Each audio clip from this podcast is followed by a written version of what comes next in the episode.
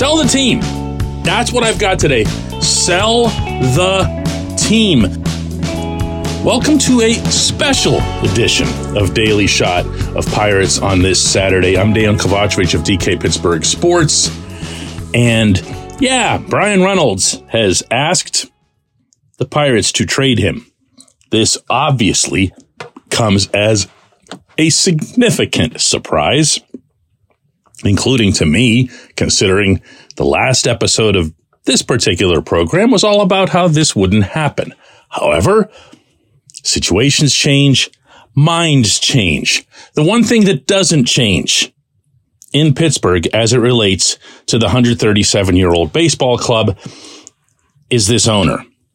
And this owner has put into place a non competitive atmosphere, a non competitive front office that fosters that atmosphere. And eventually, usually sooner rather than later, it wears down the participants themselves. Listen, there's a lot of layers to this, and I could do multiple episodes on this subject alone. For a little bit of background here, the report, the news was broken by Jason Mackey of the Post Gazette and subsequently confirmed by national reporters, which is your dead giveaway that everything originated with Reynolds' agent. From there, there's speculation, which is all it is, that there was a contract squabble within this, that they were looking for a long term extension, meaning the Reynolds camp, it didn't work out. And this was how Reynolds reacted. You're going to see this painted very differently by the two sides. What you're not going to see painted by either side, because nobody has anything to gain from it, is what's right out there in the open. And that's that this team isn't competitive.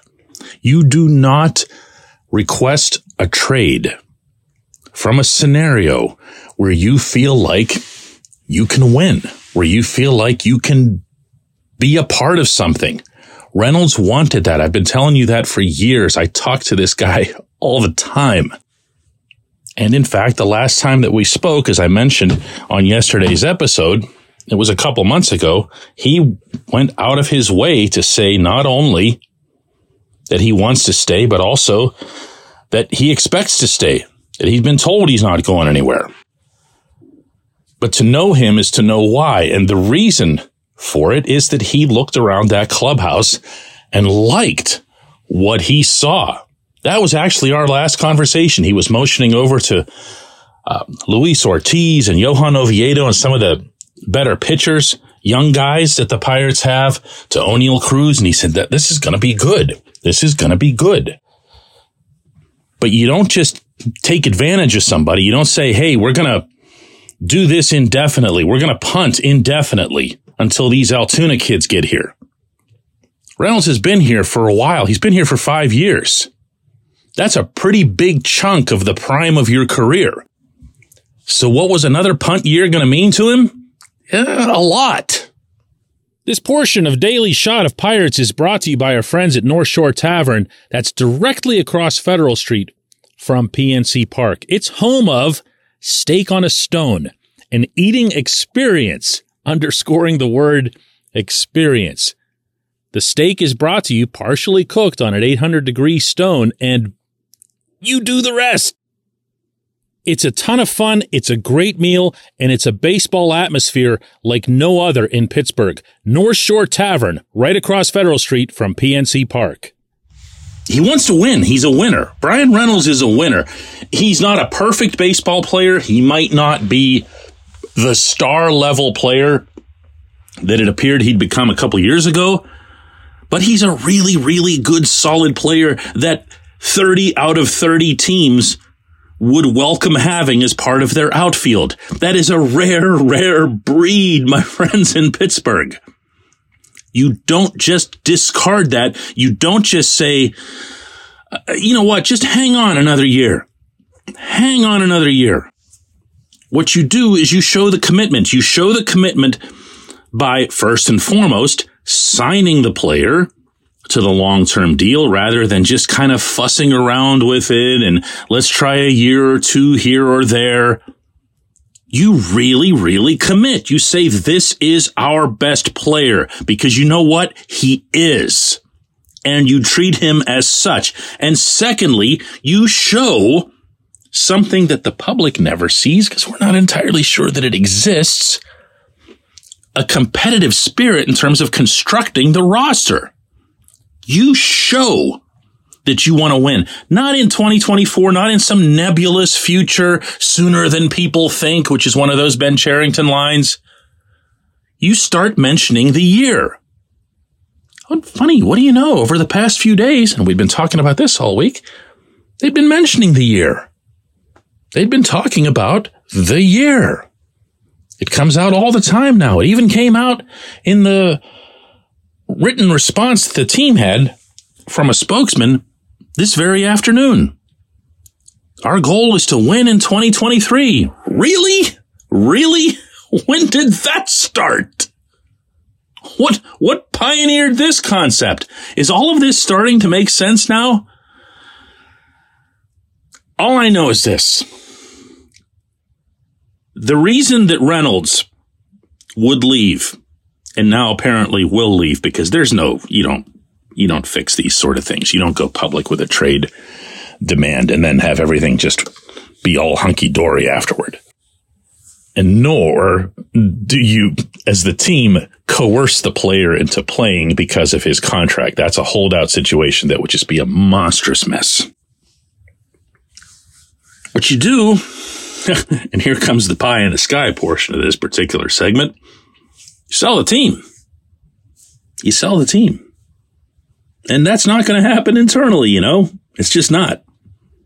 I, I can't say this often enough, but the problems that this organization has are way more about attitude and approach than they are about salary cap. And you know how strongly I feel about the salary cap. So please keep that in context.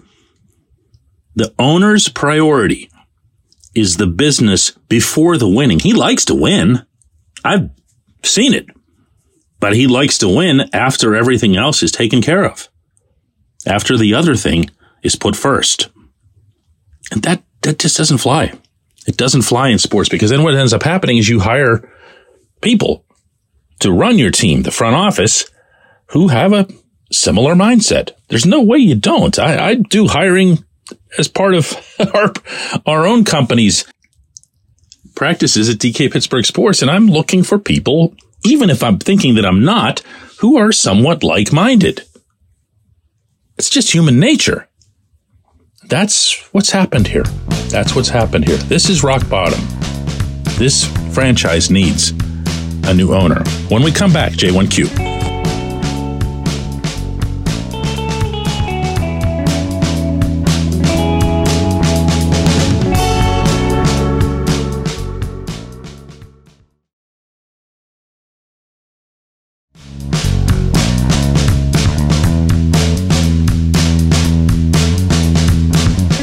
J1Q comes from JT Raymond, who says, DK, is it possible that they could just not trade him, suck up their stupidity, and actually sign him long term? They won't, but they could, right? Um, you could say that today, JT, but can you say it in February when now things turn into a holdout at spring training? When now you have players across that clubhouse, including the handful who matter, 100% taking Reynolds' side. That's just how players roll. Even if they didn't like him, which they do, they'd take his side.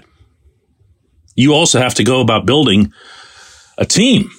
You have to go about building, you would think, a decent roster. And that means if you don't have Reynolds and he's not playing, he can very much afford to sit out. He can very much afford to hold out. There's no doubt in my mind about that. Because what's waiting for him at the other end is a heck of a lot more than what he'd be getting from the Pirates on a regular basis in 2023.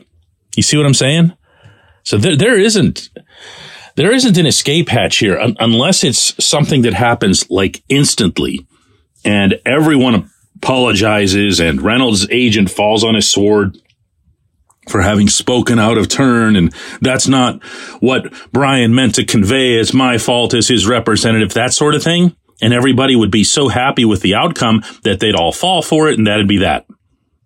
But listen to what I just described for you. You know, that's pretty far fetched, all of it. The decision to request a trade is one thing. The decision to take that request and get it to a reporter and make sure that it goes public is something else entirely. It is the burning of the bridge. And that bridge doesn't get burned unless that agent is sitting there with Reynolds, with everyone at C- CAA. And they agree that this is the right course of action and they agree on it for multiple reasons that go beyond any sort of extension talks. This you can take to the bank. This isn't going to get fixed. What's going to have to happen is the Pirates are going to have to trade him. And here's the other part of this.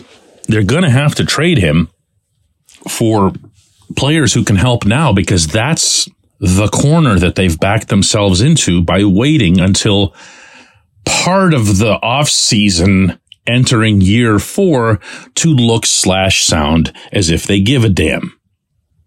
That's what's going to have to happen. They're going to have to trade him for major league players.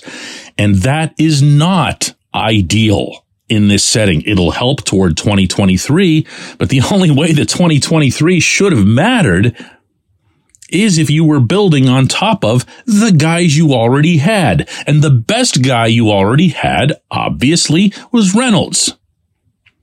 With Reynolds gone, you're replacing him with you know, major leaguers, and that kind of reeks of all those Neil Huntington trades.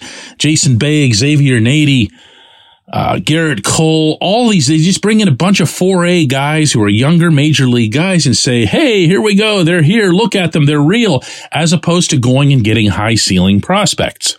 You see what I'm saying? I'm not trying to have it both ways here. I'm really not.